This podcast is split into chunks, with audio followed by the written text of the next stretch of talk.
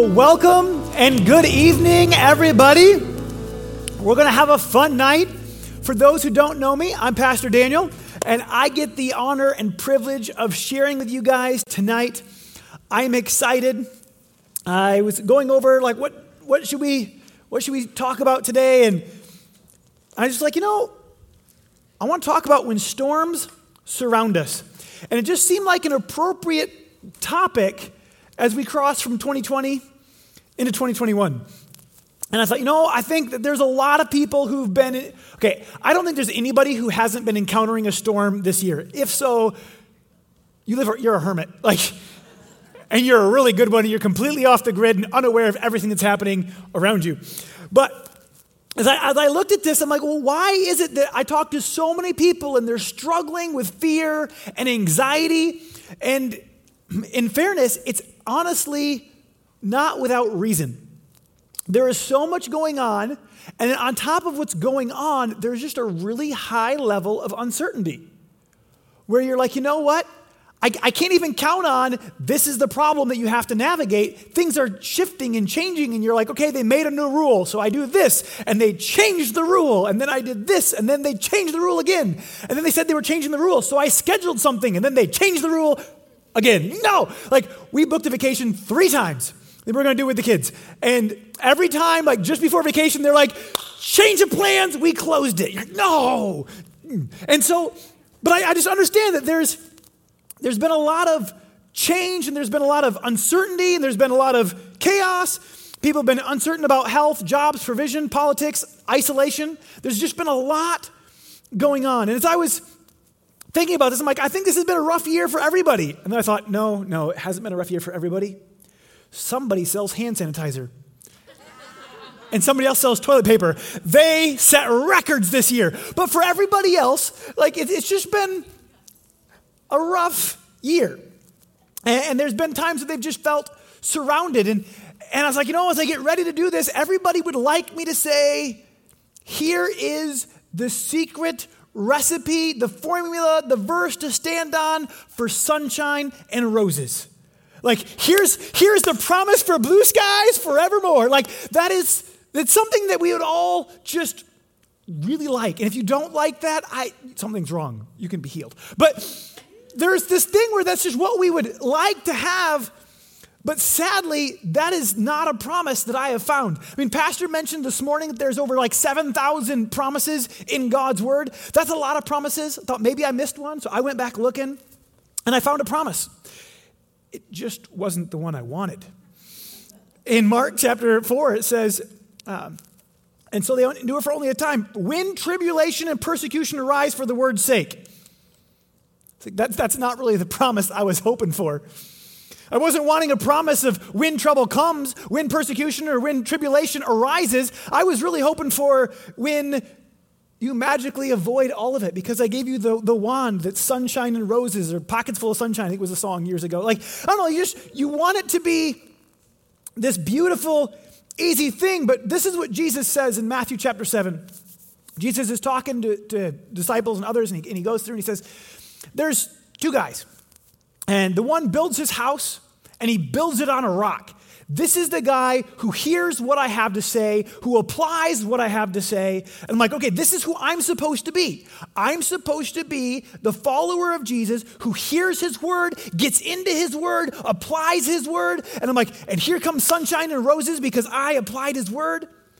And then he says this, and the rain fell, and the floods came and the winds blew on that house, but it did not fall. So, so there, was, there was not an avoiding of it. In fact, if you read on, it goes on, it says that the fool who hears the word, and that's why they give me a water. The fool who hears the word and doesn't apply it, he has the, it says that he has the same wind, the same floods that come against his house, but it falls. And so I looked and said, okay, so the difference wasn't actually in avoiding the storm, but there was something different in the storm. There was something different in them that determined how they weathered the storm. And I began to look, and, And it reminded me of camping. Has anybody ever camped? Some of you guys like camping, some of you don't like camping. Some of you pretend to camp, but you bring a camper. It's like bringing a hotel room. You're like, I'm camping. I brought the house and the kitchen sink. Literally, I brought a kitchen sink. Like, that's a whole other story. But here's the thing if you go tent camping, you, you might get sunshine and roses. But what happens frequently is you encounter rain or a storm. And it can be really, really rough because you got this like great tent, but somehow magically water found its way into your tent. And you wake up and you're like, why is there a puddle? Or you like roll over and discover that the side of the tent was all wet, and all of a sudden you're like, why is my bum when you're done? It's all like coming through the tent. And all of a sudden, a storm, in fact, it wasn't even like the biggest storm, but it can be a big deal. A couple years ago, I went on a trip with the high school and we had some camping in Muskegon, and, and it just happened to decide to just pour while we were there. And it was frustrating because we were intense. Do you realize that that same storm in my house isn't a big deal? That when that same storm comes at home, we're just like, hey, look, it's raining. And the kids come up and they go, hey, it's raining, Dad. Can we watch a movie? Go, maybe we'll sit down and cuddle. Maybe we'll play a game. But this storm, it's happening, but it doesn't do much to me. When I'm in the house, it's like, oh, whatever. We, we, we can hang out, we can play, we're dry. It doesn't mean that, that I took control of all things and that nothing bad ever happened. It just means that inside the storm, inside the storm, inside the house, that storm isn't going to shake me. So I begin to look at this going, okay, if the Bible doesn't teach an Hakuna Matata philosophy, it means no worries for the rest of my days, problem free philosophy. If it doesn't teach me this, then what do I do when the storms come? How do I become impervious to the storm? How can I stand strong? And so I began to kind of ponder this, and I, I looked at three different people throughout our Bible who encountered some crazy, crazy storms, some crazy times. And I want to look at these three different situations and what they did because I think that what they did applies to each of us. So, first off, there was a guy named Elisha. And you can find this story in 2 Kings chapter 6. But Elisha is having an awesome time. So God is using him. He's the prophet in the land of Israel, and there is an enemy king, and this enemy king's like, I'm going to attack from Syria. He's like, I'm going to attack Israel. And here's where, here how he plans that with his generals, and way far away, Elisha gets the word, gets a word from the Lord that says, This is what the king is doing. This is where he's setting up a trap. This is what he's going to do. And so the, Elisha sends word to the king and goes, All right, this is what the, the other king is going to do. Be ready. And so they're ready, and the, the king of Syria's plans fail. And then he plans again, and it fails. He plans again, and it fails. And then finally he's like, guys, there is somebody who's a rat in here. Like, who is telling the king of Israel what we're doing? Because he knows everything. And one of their guys is like, it's none of us. It's Elisha, their prophet. Apparently, Israel had a rat who was telling them. But um, he's going, goes through and he's like, hey, he tells the king the words that you say in your bedroom. And the king of Assyria is like, okay, this ain't okay.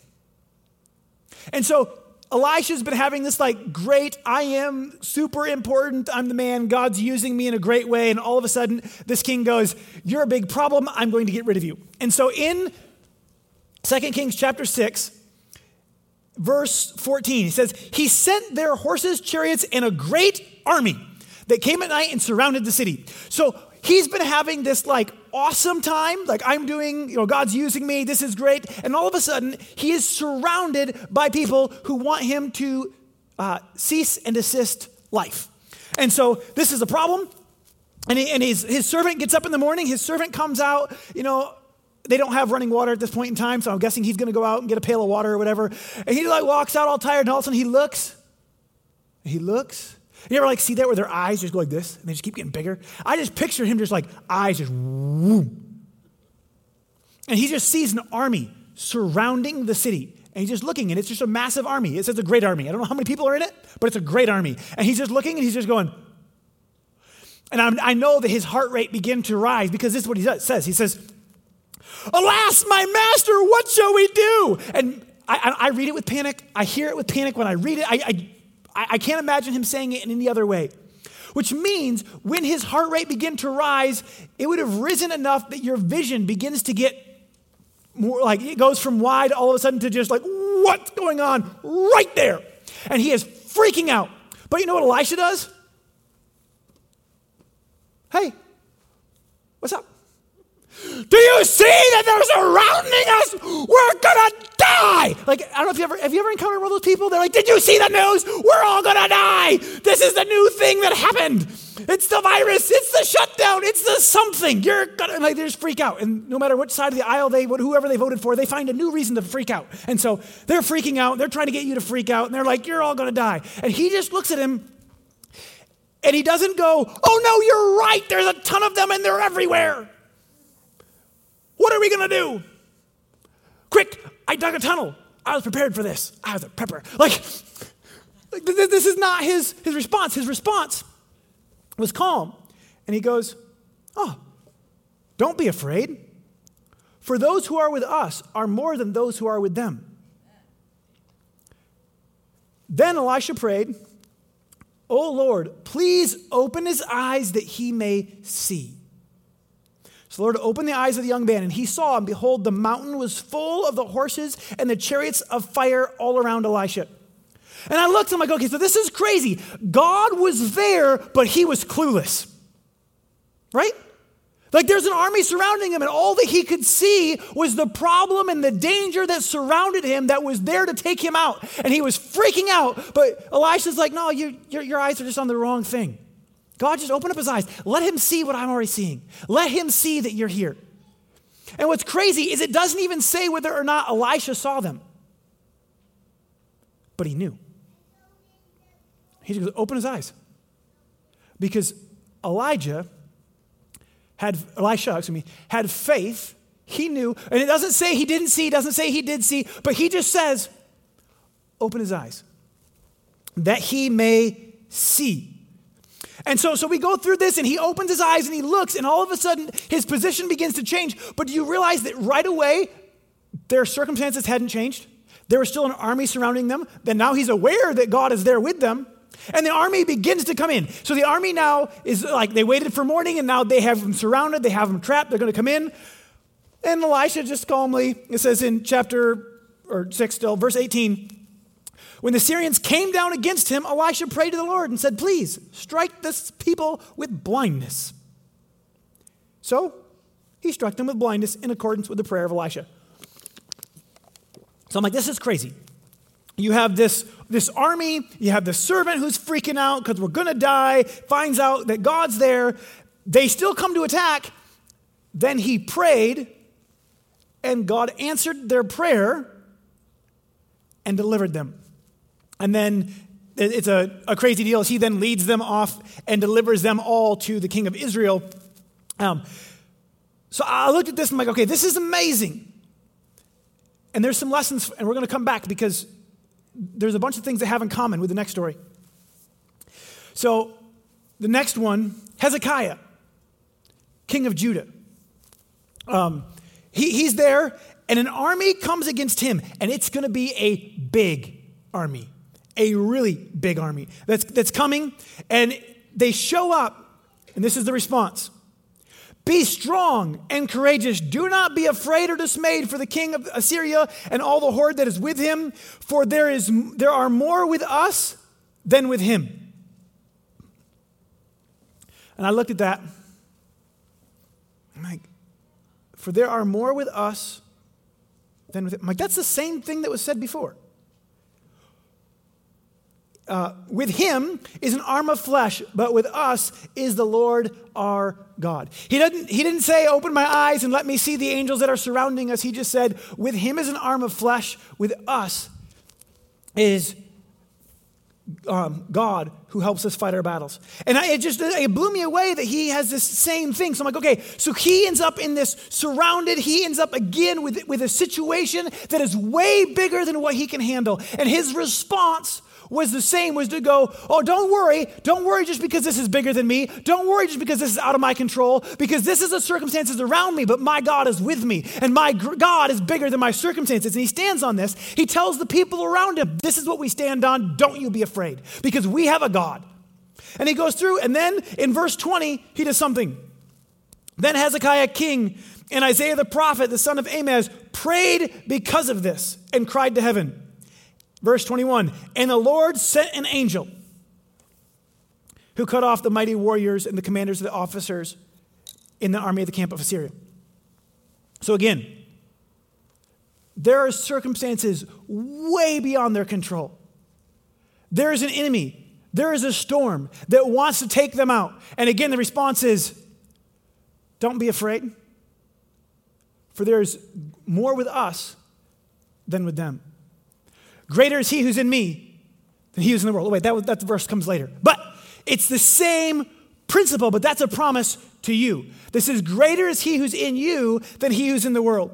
And I begin to look at this and go, okay, so these guys, they, they called out to God, and when they took their eyes from the storm, when they took their eyes from the battle, when they took their eyes from the opposition, and when they fixed it on God, they saw something different. And all of a sudden, the storm began to lose its power over them. In Isaiah 26, verse 3, it says, You keep him in perfect peace whose mind is stayed on you because he trusts in you. That's the same Isaiah who was praying with Hezekiah. It's the same one. He says, No, if you set your eyes on God, you can have peace even when there's an army surrounding you, even when there's crazy viruses around, even when there's crazy policies, even when sales aren't coming like they're supposed to, even when things are rough and you're not sure what's going to happen next. He goes, You can put your faith in God and trust in Him. In Philippians 4 6, says, Don't be anxious about anything, but in everything, by prayer and supplication, with thanksgiving, let your requests be known to God. And the peace of God, which surpasses understanding, will guard your heart.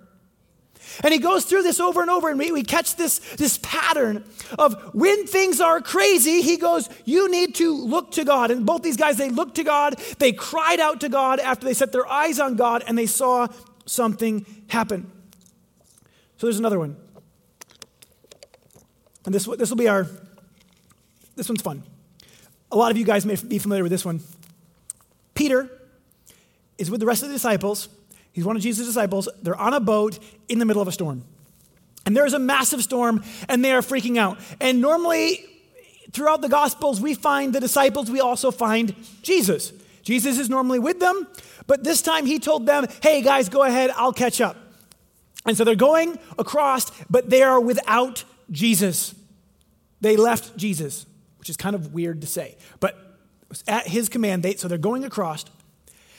Storm's there. Well, Jesus decides he wants to get across the lake and just starts walking on the water, which is awesome. Anyways, so he's walking across the water. They're in the storm and they're freaking out because it's a massive storm. And then while they're, while they're freaking out, they look out and they see what looks like somebody walking on the water. Now, that is strange.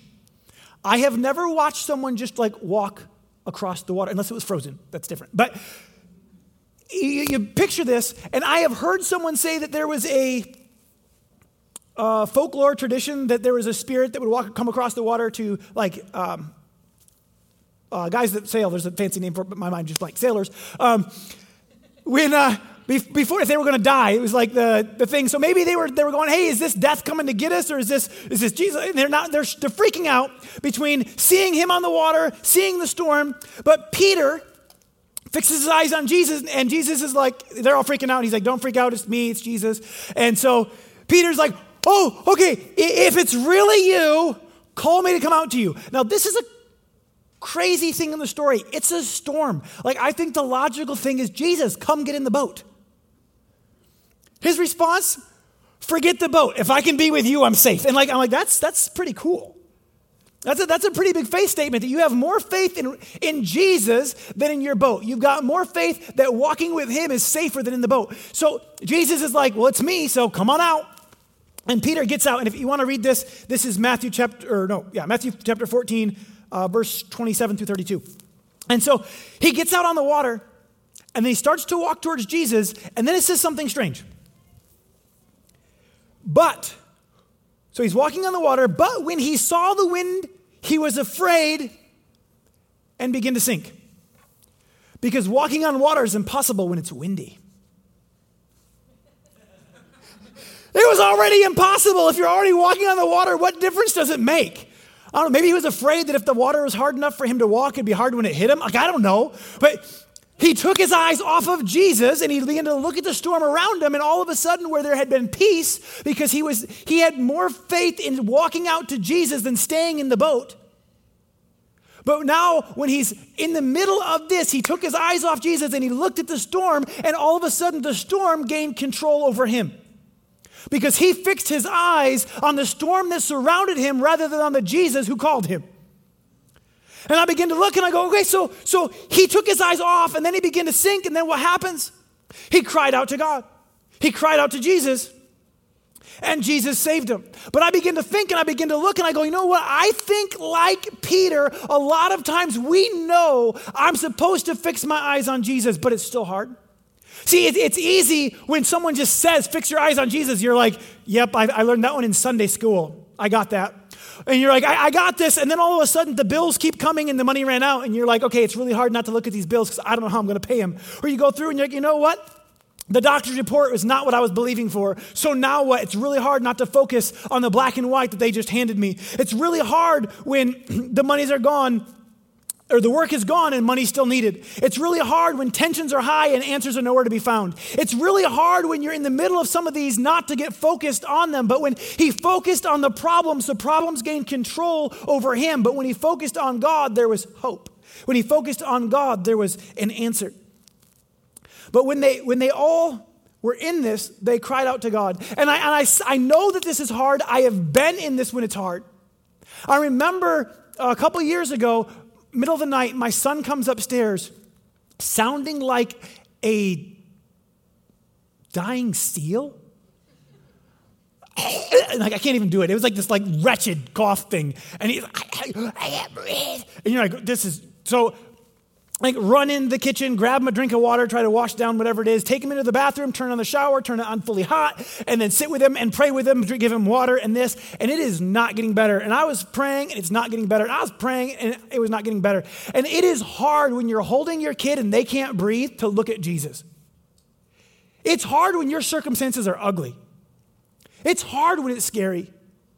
And I remember praying and going, all right, like this is not getting better. Um, am I going to like put something on? Are we going to go to the hospital right now? And I was just praying.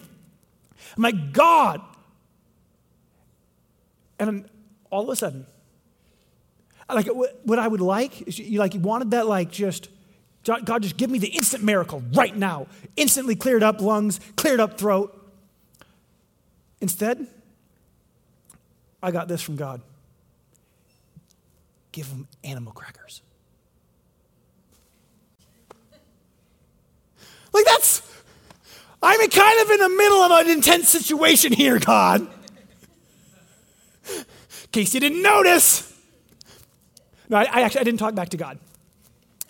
He, he's God. I figure he's smarter than me. So I set my son down and just like set him on the toilet because there's not a lot of seats in the bathroom. And then went, went out, got some animal crackers, and I came back and, and gave him animal crackers. And when he chewed up the animal crackers, the water was just passing over all the phlegm that was stopping his his breathing, but the animal crackers got a hold of the phlegm and pulled it all down. They were dry enough, we, I don't know. They were the right thing.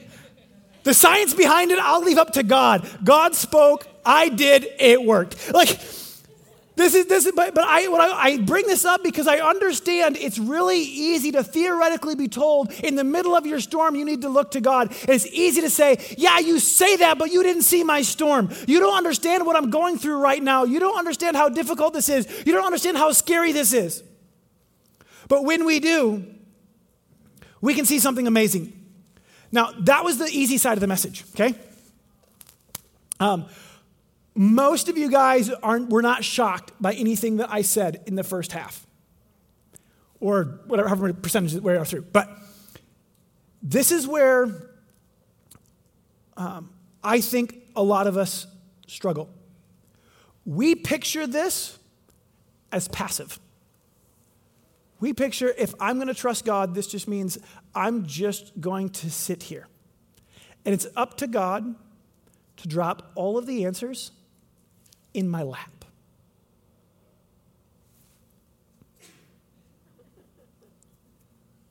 And we're just waiting. But Jesus called us to partner with him. And this is an amazing and this is a powerful, powerful thing. And this is where I think it's the easiest to miss it is to just go, I'm just going to sit here. And Pastor Dwayne talked about this recently about the, the, the man at the bottom of the Mount of Transfiguration who wanted to pass all the responsibility for the healing of his son onto Jesus. And he's like, Well, Jesus, you fix him. And Jesus says, If you can believe. And he just wanted to pass it all off on Jesus. But so often we just try to pass off all of our responsibility. We try to pass things off on Jesus, and God goes, Will you partner with me? In fact, in John chapter 14, verse 12, it says, Truly, truly, I say to you, whoever believes in me will do the works that I do, and greater works than these will he do. Jesus doesn't say, Hey, sit around because, you know, this is all just going to happen. No, he goes, Are you ready to do some greater works? Are you ready to partner with me? Are you ready to reach the world? Because I am calling you, I'm equipping you, and I am sending you. And we're going to bring peace. I'm going to give you peace, but we're going to rock things. The, the gates of hell will not prevail against you. It doesn't say that. Do you realize that gates are to keep us back? He set us out and said the gates of hell won't prevail against us. And he goes through, and it's this, this partnering with God. In Mark chapter 16, he says, These signs will follow those that believe. And he talks about them praying in new tongues, praying for the sick, seeing them healed. And he goes on. In Matthew 10, it says, Heal the sick, cleanse the lepers, raise the dead, cast out demons. Freely you have received, freely give. In Acts 1 8, it says, You will receive power when my Holy Spirit comes upon you, and you shall be my witnesses in Jerusalem, Judea, and the other most parts of the earth. And this is where I begin to get excited because I discovered that we are called to partner with God. It's not just a, oh, God, just take care of things. He goes, get up, stand up. I want you to pray. I want you to partner, and we're going to rock things. We're going to do things. I am your God. I am your rec- rock and your refuge. I am the answer. I am your source. But step out and pray and partner with me, and we're going to see things change. And it's this opportunity that we have, and he goes through and he, he tells us that we are to be his co workers. Okay, 1 Corinthians chapter 3, verse 9, he says, For we are God's fellow workers. We're going to partner with him. He says that he made us for good works. He tells us to resist the enemy and that he'll flee from us. He tells us to cast our cares on him. But the end of that, so you go cast your cares on him is verse 7. Verse 9, resist him. So it says resist the devil.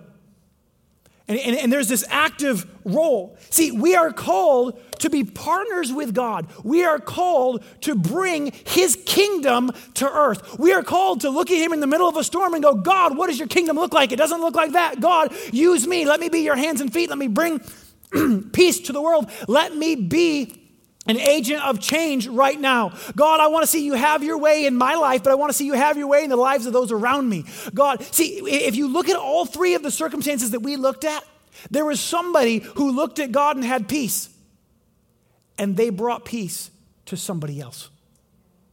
See, Elisha didn't look at the servant and just go, ha ha, you're freaking out.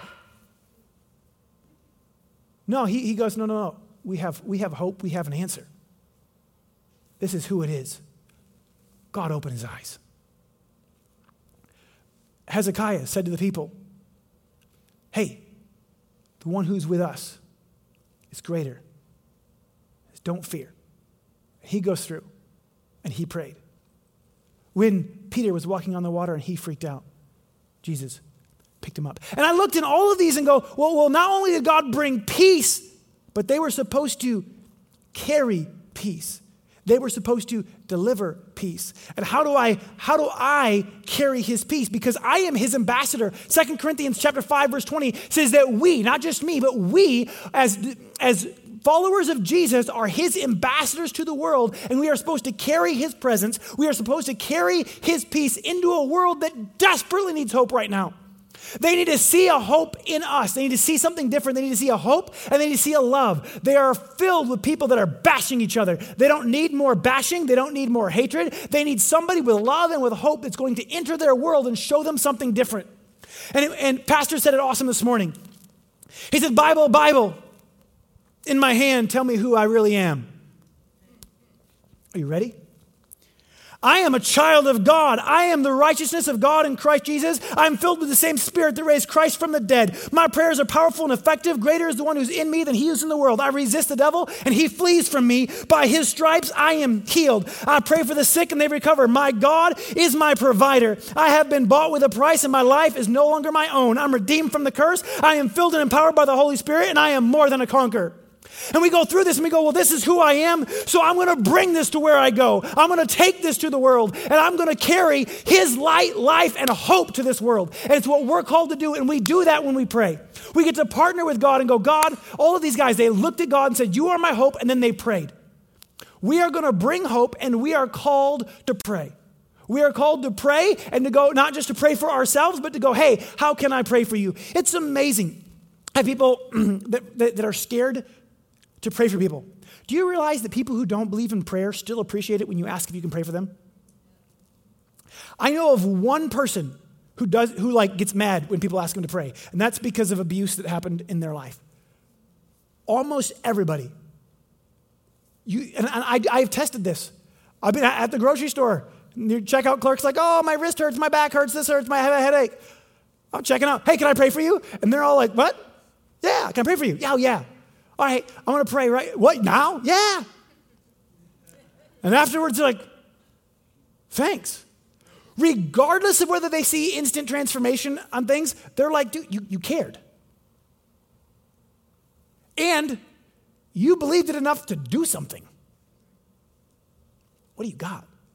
And we all want to like stand here and go, but what if something doesn't happen? What if it does? But do you realize that your stepping out can still touch somebody? And it's this, this powerful thing where I get to stand with God, I get to partner with Him. And I, I realize that when I go through this list, when I get excited, I, I tend to get a little bit uh, excited on things. And, and people can look at me and they're like, well, that's great for you. God wants to use you. And all the time, people are like, yeah, no. God could use you you grew up this way. God could use you, and they list off their reasons of why God could use me, or they list off their reasons why God couldn't use them. Pastor Dwayne mentioned this morning both Gideon and Moses. Two different guys from the Old Testament. If you're, if you're not familiar with them, they've got cool stories that we can't get into right now, but there's one part of their story that you need to know. God called them, and they both said, Who? Me? They both had the same response. And God had the same response for both of them. They're like, but I am the weakest, says Gideon. He's like, I am the weakest of all. And Moses says, but I can't even talk very good. And they had all their different excuses. And they go, You want to use me for something great? I couldn't possibly be the one. And God, what just amazed me is God could have sit there and said, You're wrong about you. Here's what, here's how, here's why. But that's not what God did. God just said this I will be with you.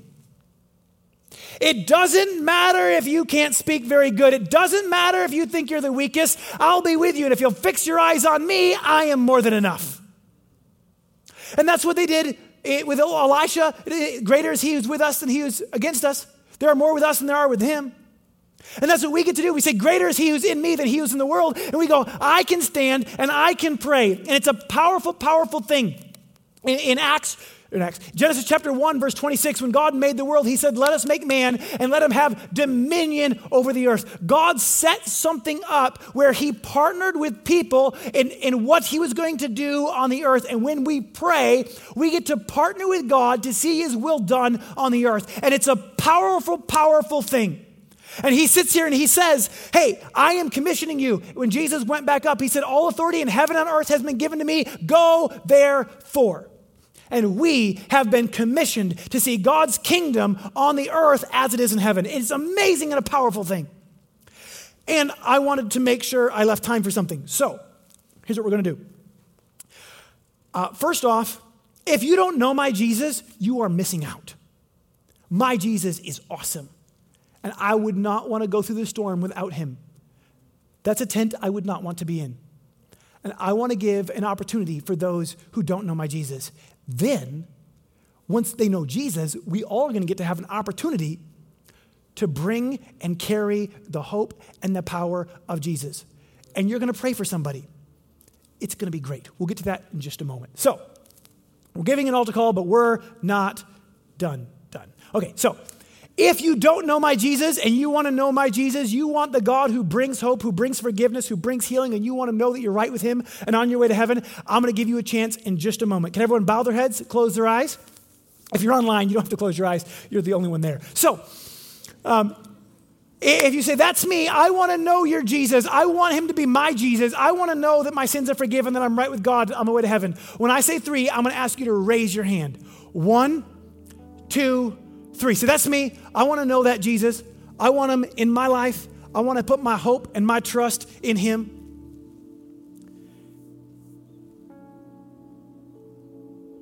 Awesome. Who else says that's me? Most important decision that anybody's ever going to make. Awesome.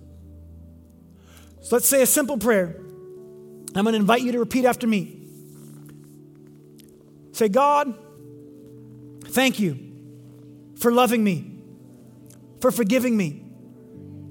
I'm sorry for the wrong things I've done. I believe that you died and rose again. Thank you. I choose to follow you from this day forward. I declare that you are my Lord. In Jesus' name, amen.